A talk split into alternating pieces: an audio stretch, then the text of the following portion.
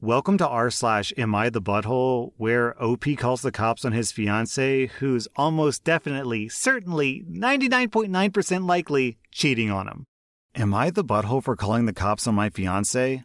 I'm a 35 year old man, and last night my fiance, a 38 year old woman, left in the evening to give a friend's son a ride back to his home. She implied that she'd be home before 9. She left at around 7:45 p.m. 10:15 rolled around and she still wasn't home. I texted and she apologized to me, saying that her friend's son was actually in the next town over, maybe 30 minutes away, and she was coming home now. 11:45 rolled around and she still hadn't come home. So I called her, no answer. I texted her, no response. I was getting very upset. 12:30 rolled around and still no response and no answer to my phone calls. I was extremely angry. 1:30 rolled around and my anger had completely transformed into worry. She wasn't answering my calls and my texts weren't read. Around 1:45 in the morning, I called the cops. I've always heard that the first 24 hours of someone being missing is the most important, so I didn't want to delay.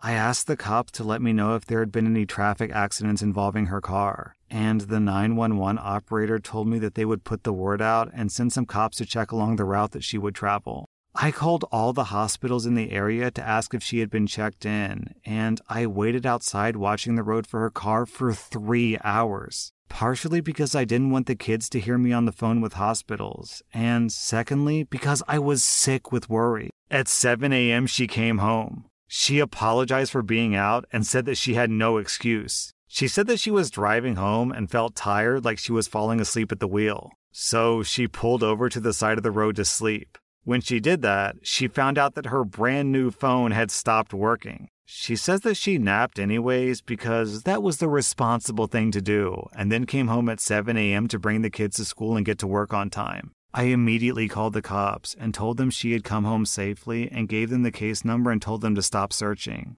My fiance brought the kids to school and left for work. I started cleaning, which de stresses me sometimes, and I got a call from a cop asking me where she worked. I told him and asked why, and I was told that it's their policy to check on the person's wellness after a missing person is found. I asked them to not go by her work, but to give her a call instead, and he said that he couldn't promise anything. My fiance is relatively new to her job. A police officer showed up and asked to speak with her. She's now enraged at me for calling the cops and sending a cop to her work and making her look bad. She's saying that I overreacted and that she wasn't missing and that I was punishing her for doing the responsible thing and not driving while drowsy. She's saying that she's never going to leave the house again except for work because she's afraid I'm going to call the cops on her again. So, did I overreact? Should I have waited two days like she suggests? OP, I wouldn't worry. I don't really believe her when she says that she'll never leave the house again except to work, because how else will she find time to sleep with her secret lover? Come on, OP. You're not really buying this, are you? She's so sleepy that she has to sleep overnight. Her phone magically dies. What a funny coincidence. And despite the fact that she fell asleep without an alarm clock, she still woke up just in time to get the kids to school and get to work on time. Isn't that such a lucky coincidence? I admit, I've actually done this before. I have gotten so sleepy while driving that I had to pull over and sleep in the car. And the next morning, I did not wake up at 6 a.m. I slept till like 9 or 10, I want to say.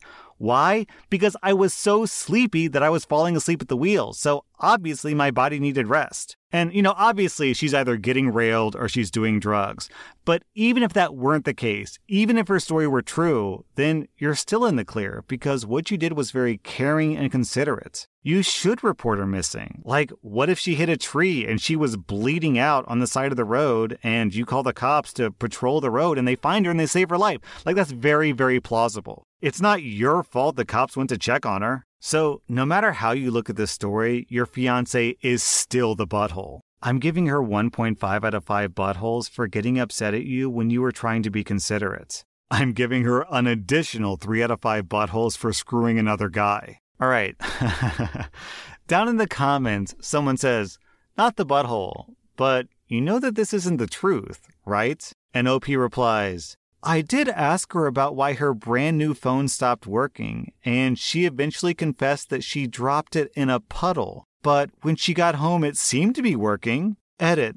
I think this would be more believable if it had actually rained in the last few weeks. Edit, my fiance has informed me that she was embarrassed, but the truth is she dropped it in the toilet, not a puddle. What? This makes the story even less believable. My phone is, it was a Samsung, Samsung S8. When did that come out? Samsung S8.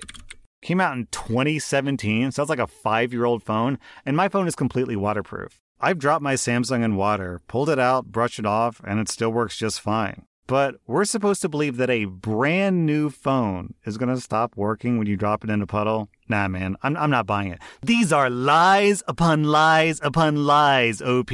And if you believe it, you're a moron.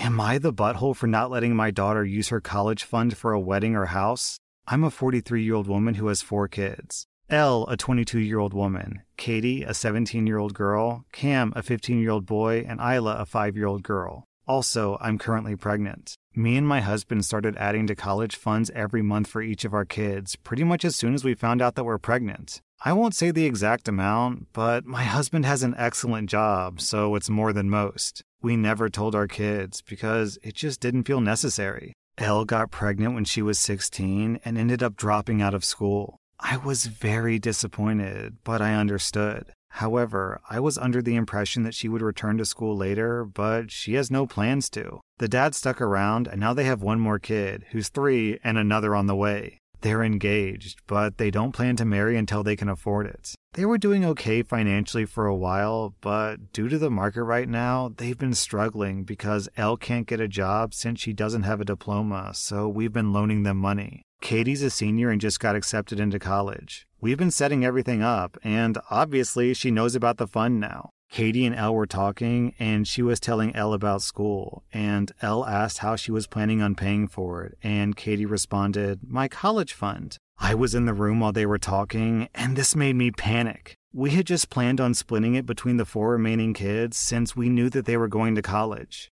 Elle asked me if all the kids had one, and I wasn't going to lie, so I said yes. She got really excited and went to call her fiance and tell him the good news. I was confused and told her that she couldn't have the money. She asked why, and I said that it's for school. She got upset and left my house. The next day, I got a call from Elle, and she was crying and begging me to let her have the funds so she could finally afford a down payment and maybe even a wedding. I told her she could have the money if she went back to school, and whatever money was left over, she could use for whatever she wanted. She got super mad and started yelling at me, saying that it's her money. I told her that it's my money and those were my conditions, and she hung up.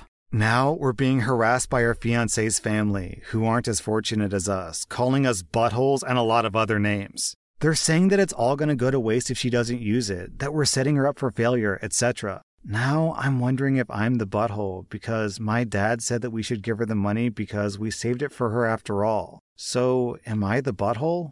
I literally just set up one of these accounts for my daughter, and there's some really important context about this type of account for this story. First of all, typically when someone sets up an education account, it's in their name, not the recipient's name. The reason for that is you can't guarantee that that person's going to actually go to college, or you might want to use it on someone else instead. So typically it's just logical to keep it in your name, which makes it 100% your money, even if you're planning on spending it on someone else later. And OP clarified in the story that it's in her name, so even though she intended to give that to her oldest daughter, actually it's OP's money. Also, the way these accounts are set up is basically the government wants a well educated population. So they are encouraging people to spend money on education. And the way they do that is when you put money in this account, when you spend it on education, it's untaxed. However, this is a special fund that only applies to education. So if you take money out of that account and spend it on a wedding or a house or a car, then it will be taxed and you might even have to pay penalties on it. The other really important thing about this account is that you can spend it on anyone.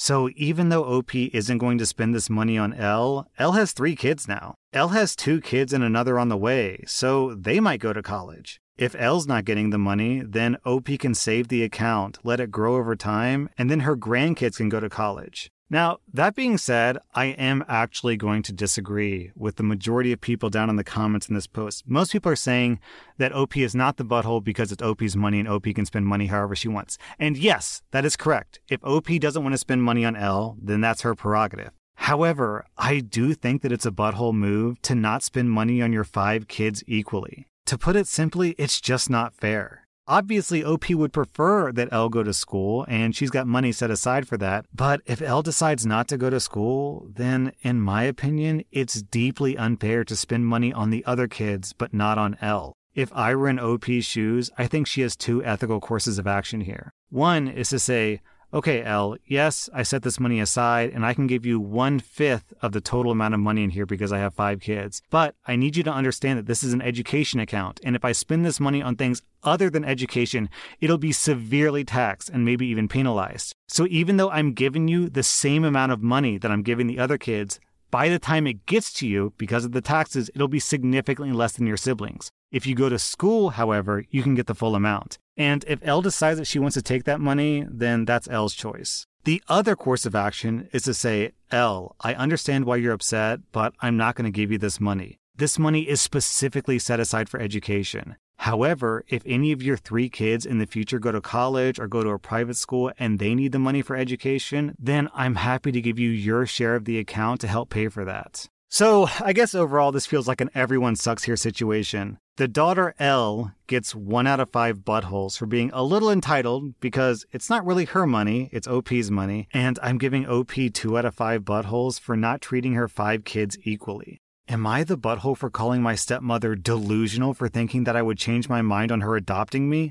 My mom died when I was six years old. My dad ended up turning to one of his good friends, Anna, and they ended up getting married when I was seven. Anna brought up the idea of adopting me the day of the wedding. It was something that my dad was all for, but I went nuts when she mentioned it to me, and I kinda spoiled the rest of the wedding. For the next year, we did this really intense therapy where I was told over and over again by the therapist and them that I needed a mom, that it would provide safety for me, and that it was not a betrayal of my mom to accept another loving mom into my life. The therapist recommended the court approve the adoption, but when the judge spoke to me, I told him that I would run away and that I would do everything to never come back. I was eight at the time, and I meant business. The judge asked me why I didn't want to be adopted. He listened. And when he addressed the court again, he denied the adoption request and told my dad and Anna that until I was on board, no adoption would be approved in his court.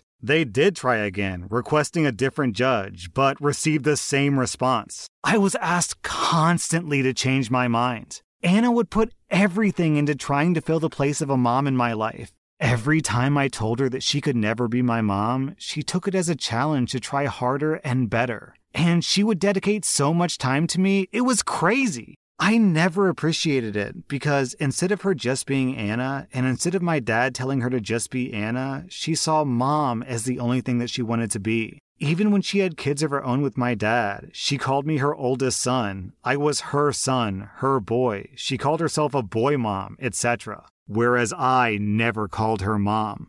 If we're being honest, I don't even love her after all these years. I see her as more of an intrusive family member who won't stop. My relationship with my dad also isn't the best because I don't like that he won't take no for an answer and that he was so quick to try to push an adoption. Even after I told him that I would rather be with my grandparents or an aunt or an uncle or a close family friend to Anna if he died, he insisted being with Anna and her being my mom was the best for me. I turned 18 a few months ago, and I ran like my butt was on fire to get away from dad and Anna. I lived with my maternal grandparents for a while before moving in with my maternal uncle, who lived near a really good apprenticeship I wanted to join. My paternal grandparents celebrated their wedding anniversary this past weekend, and I was there. While there, Anna approached me and handed me papers for an adult adoption. She told me that she loved me and she wanted me to know that it wasn't too late, and that she would still adopt me and she wanted to make our relationship official as mother and son. I asked her how she could be so delusional when I've said no to being adopted for 11 years now.